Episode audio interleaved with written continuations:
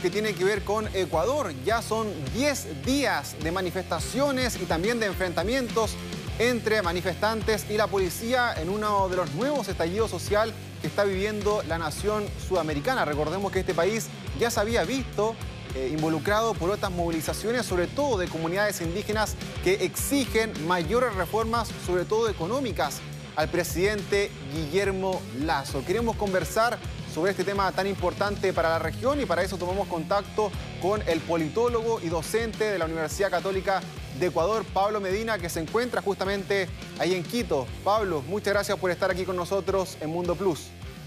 Buenas noches, muchas gracias por la invitación, un placer. Muchas gracias. Pablo, bueno, inmediatamente hay que hacer un paralelo, ¿no? Hace algunos años atrás, el año 2019, ya se había visto un estallido social bastante grande en Ecuador, donde también las comunidades indígenas estaban pidiendo al entonces gobierno de Lenín Moreno eh, mayor ayuda, mayor protección, mayor ingresos en cuanto a economía y también mayor protección social. ¿En qué se equipara lo que se vivió hace tres años atrás en Ecuador a lo que estamos viendo Ahora, ¿es netamente la pandemia, la crisis económica derivada del COVID-19 o hay todavía muchos problemas que no se han resuelto en el país? Yo creo que en efecto se trata de una continuación del estallido social del 2019. En 2019, el entonces presidente Lenin Moreno se comprometió en algunos puntos con la comunidad indígena, con el movimiento indígena. Y claro, luego con el advenimiento de la pandemia, muchos de esos compromisos no se llegaron a cumplir o se cumplieron parcialmente.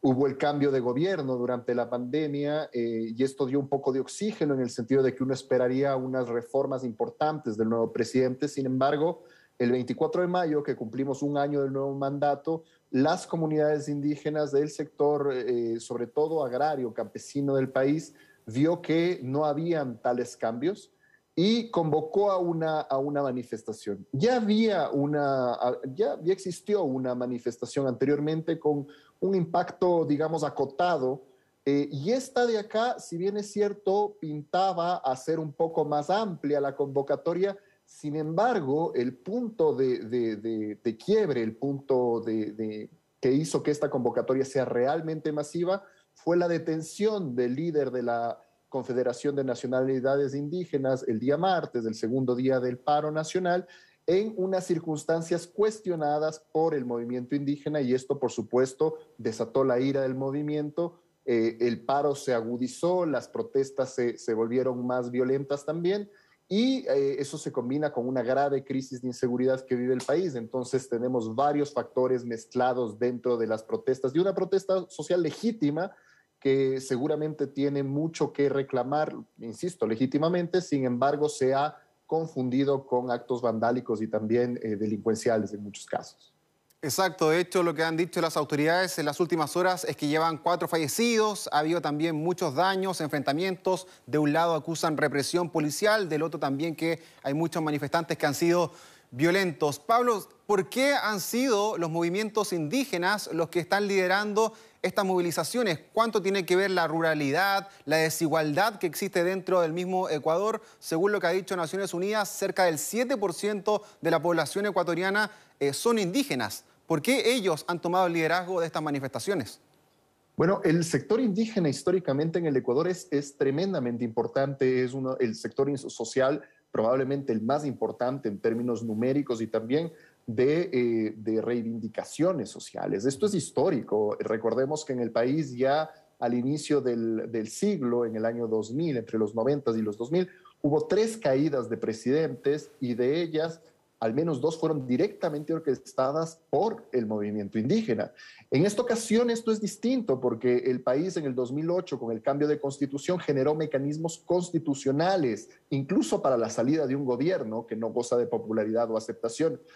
Eh, sin embargo, estos mecanismos, por supuesto, toman tiempo. Entonces, al recrudecerse estas manifestaciones del sector indígena, muchos de ellos recuerdan el repertorio de protesta antiguo y dicen fuera lazo, es decir, que caiga el gobierno. Y hay sectores más radicalizados que en efecto eh, eh, plantean que eso es hacia donde se tiene que ir. Entonces, esto para hablar del movimiento indígena y su repertorio de protesta. Ahora, en términos sociales, históricamente el movimiento indígena ha sido uno de los más desfavorecidos en, el, digamos, en, servicios públicos, en garantía de derechos.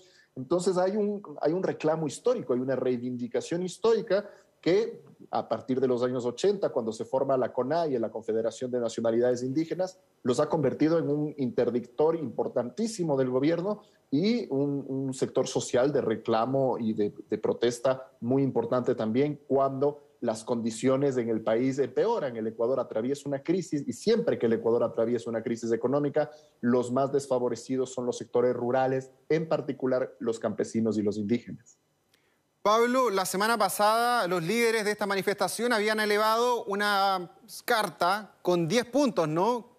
Que le habían pedido al gobierno que debía cumplir. Entre ellos, disminuir el precio de los productos, disminuir el precio de los combustibles, mayor inserción y protección social, por ejemplo, en áreas como la salud, como la educación, mayores puestos de trabajo. ¿Cuál crees tú que todas estas demandas pudiese cumplir en un corto plazo el gobierno de, Guillermo Lazo, porque hay muchos temas, por ejemplo, el precio internacional del petróleo, que a lo mejor es muy difícil poder mitigar en este momento, sobre todo porque hay una crisis económica, hay inflación a nivel internacional, pero ¿cuál crees tú que a lo mejor para poder contentar a los manifestantes podría cumplir el gobierno en, unas semanas? El gobierno, de hecho, ha dado respuesta con algunas medidas puntuales, por ejemplo, el subsidio a fertilizantes, el congelamiento de los combustibles de bajo octanaje y del diésel, que es el, principal combustible que se utiliza para el transporte. Ha dado algunas soluciones, ha declarado en emergencia el sector sanitario, pero quizá el problema fundamental que existe en el gobierno no es tanto las respuestas puntuales que pueda dar, sino la falta de política pública. El 24 de mayo, en el informe a la Nación anual que hace el presidente al Parlamento, una de las críticas más importantes es que si bien es cierto, tuvo mucho éxito con el plan de vacunación durante el COVID, en términos económicos, sí, muestra cifras macroeconómicas interesantes, pero que para la economía del campesino suenan incluso insultantes, una burla cuando te dicen, sí, tenemos 10 mil millones adicionales de reserva eh, monetaria exterior pero claro, eso no se traduce en escuelas. Estamos hablando de que hubo 30 mil estudiantes que no pudieron iniciar clases por falta de infraestructura, 90 mil estudiantes que no pudieron acceder a la universidad pública, crisis en el sector sanitario. Entonces, todo eso muestra una falta de política pública a mediano y largo plazo, de cualquier corte ideológico. Puede ser de derecha, de izquierda, no importa, pero una política pública. Y muestra de ello es el tema de seguridad. Quizá el problema más serio que tiene ahora el país es la seguridad. Enfrentamos una crisis sin precedentes en términos de seguridad. Y esta situación en donde eh, la fuerza pública aparece como la represora de la sociedad, no hace sino incrementar el problema de seguridad, porque en un momento en donde necesitamos que la fuerza pública goce de la confianza ciudadana en términos de que sepamos que nos protege, Ahora estamos minando la confianza de la ciudadanía en la seguridad pública que una vez que esto pase, va a tener que seguir enfrentando el problema de narcotráfico y de seguridad transnacional que tenemos y también el de seguridad pública más común derivada de la crisis económica. Entonces, lo que quiero decir es que más allá de las medidas, que yo creo que el gobierno está pensando en qué medidas puede dar y seguramente podrá cumplir más o menos con algunas de las demandas, sin embargo, eh, si es que el gobierno no quiere que esto le vuelva a pasar en 11 meses más, necesita política pública, insisto, de cualquier corte ideológico, pero alguna política pública. Pablo, eh, el presidente Guillermo Lazo lleva recién un año en el gobierno. ¿Tú crees que estas manifestaciones, si se siguen agudizando, podría costarle el puesto en el poder? Te lo pregunto porque en el año 2019 salió muy perjudicado en aprobación Moreno después de las mismas manifestaciones y por eso quizás su sector a lo mejor no pudo obtener la, reelección o buscar un, un, puesto más importante dentro del gobierno. ¿Crees tú que para Lazo esto, además de costarle niveles de aprobación, podría sacarlo realmente del poder? En este momento, en el Ecuador existen básicamente dos formas, eh, tres formas constitucionales por las que un presidente puede salir anticipadamente del gobierno. Eh, la una es por revocatoria del mandato, es decir, los ciudadanos pueden buscar eh, que se lleve a una consulta popular y se le revoque el mandato. En el Ecuador, en este momento, hay ya un proceso de eh, recolección de firmas, es decir, inició un proceso de revocatoria del mandato que tendrá que continuar con la recolección de firmas y si es que se alcanzan las firmas necesarias, iremos a las urnas para determinar si se le revoca el mandato al presidente. Y además de eso, hay eh, otro, otros dos mecanismos, el de juicio político y uno que acá denominamos muerte cruzada, en la cual el presidente puede cerrar el Parlamento o el Parlamento puede destituir al presidente, pero ambos, tanto el Parlamento como la presidencia, eh, llevan elecciones anticipadas. En este momento, el partido Unión por la Esperanza, UNES, eh, del expresidente Rafael Correa, ha manifestado claramente que ellos están por la muerte cruzada. Ellos solos, aunque son la primera minoría en el Parlamento, no tienen los votos necesarios.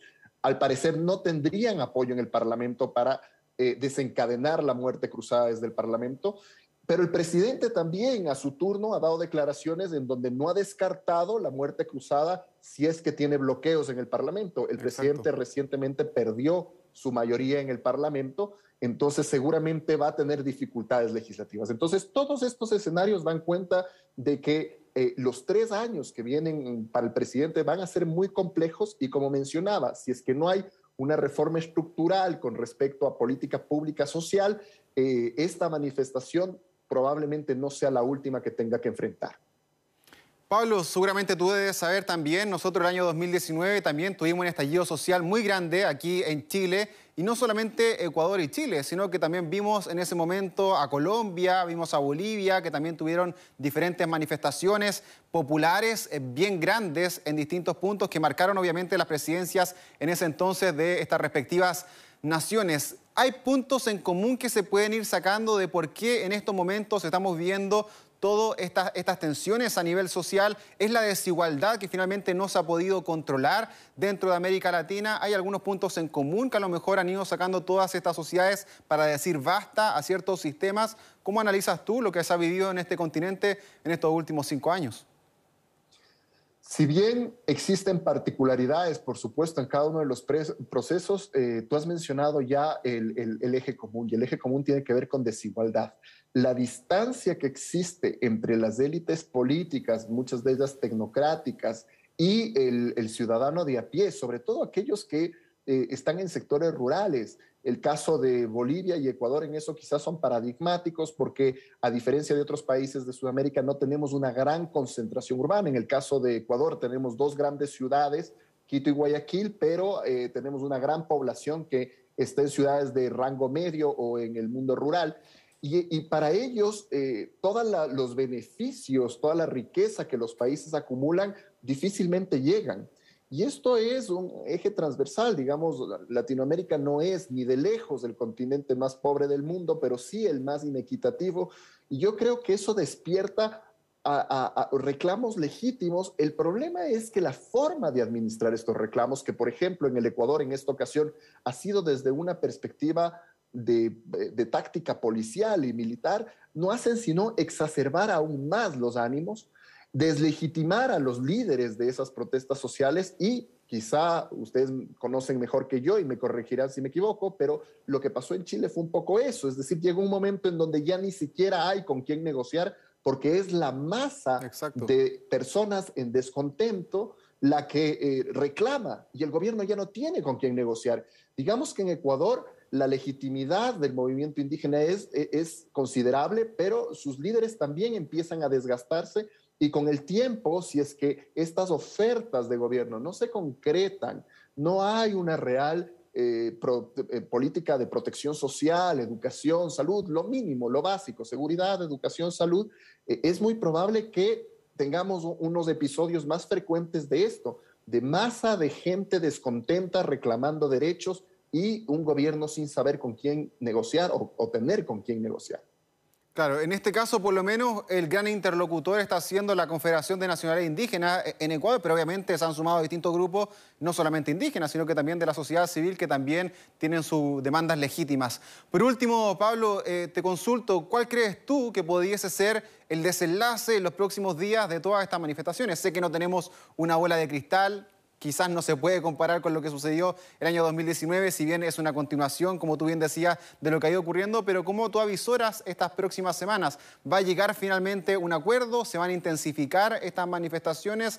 ¿Va a terminar finalmente con alguna medida importante por parte del gobierno? ¿Cómo lo ves tú? Han habido guiños hacia el acercamiento. De hecho, incluso el día de ayer eh, se decía que la Confederación de Nacionalidades Indígenas estaba dispuesta a negociar. Sin embargo, se anunció el lamentable fallecimiento de uno de sus miembros durante, durante una protesta en una ciudad de la Amazonía, en el Puyo y eso detuvo las negociaciones y eso hizo que eh, una de las condiciones para poder entrar en diálogo de la Confederación de Nacionalidades Indígenas sea justamente la desmilitarización. El gobierno se ha negado a desmilitarizar em, y de hecho hay un componente de, represión importante. Sin embargo, hoy día eh, la CONAI ha enviado una carta y el ministro de Gobierno se ha pronunciado en el sentido de que le están analizando eh, sabemos también que hay una presión y una solicitud, incluso a nivel internacional, de llegar al diálogo. Se ha pronunciado la OEA, varias embajadas, Naciones Unidas. Eh, entonces, en ese sentido, y también, perdón, eh, también un tema de logística, sostener una protesta de largo plazo para el movimiento indígena en Quito también resulta complicado, primero porque no están en sus ciudades, entonces necesitan sostenerse, y en esta ocasión, por crisis de seguridad, o por la estrategia de militarización del gobierno, pero no, han recibido el mismo apoyo ciudadano que recibieron en 2019 cuando había mucha más, eh, muchas más donaciones, etcétera, para sostener la protesta. Entonces, estas condiciones hacen que de alguna forma, eh, por necesidad, se parecería que tienen que sentarse a negociar. Esperaríamos que esta semana se concrete, insisto, ojalá y no hayan hechos de por medio que nublen esto, eh, yo creo que la semana pasada esto pudo haber sido mucho más manejable si no hubiera existido la detención del líder de la CONAIE en condiciones cuestionables.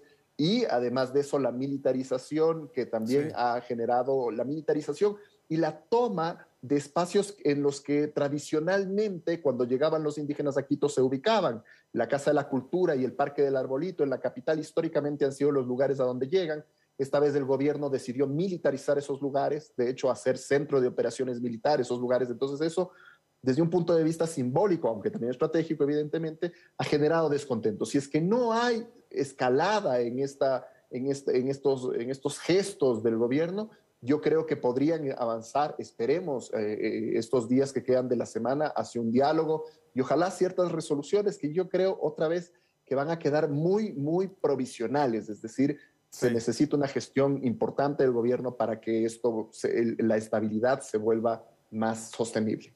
Estaremos muy pendientes de este tema tan importante para, para, la región. Pablo Medina, académico de la Universidad Católica de Ecuador, un abrazo grande hasta Quito, que estén muy bien. Muchas gracias, ustedes también, un placer. Chao, chao.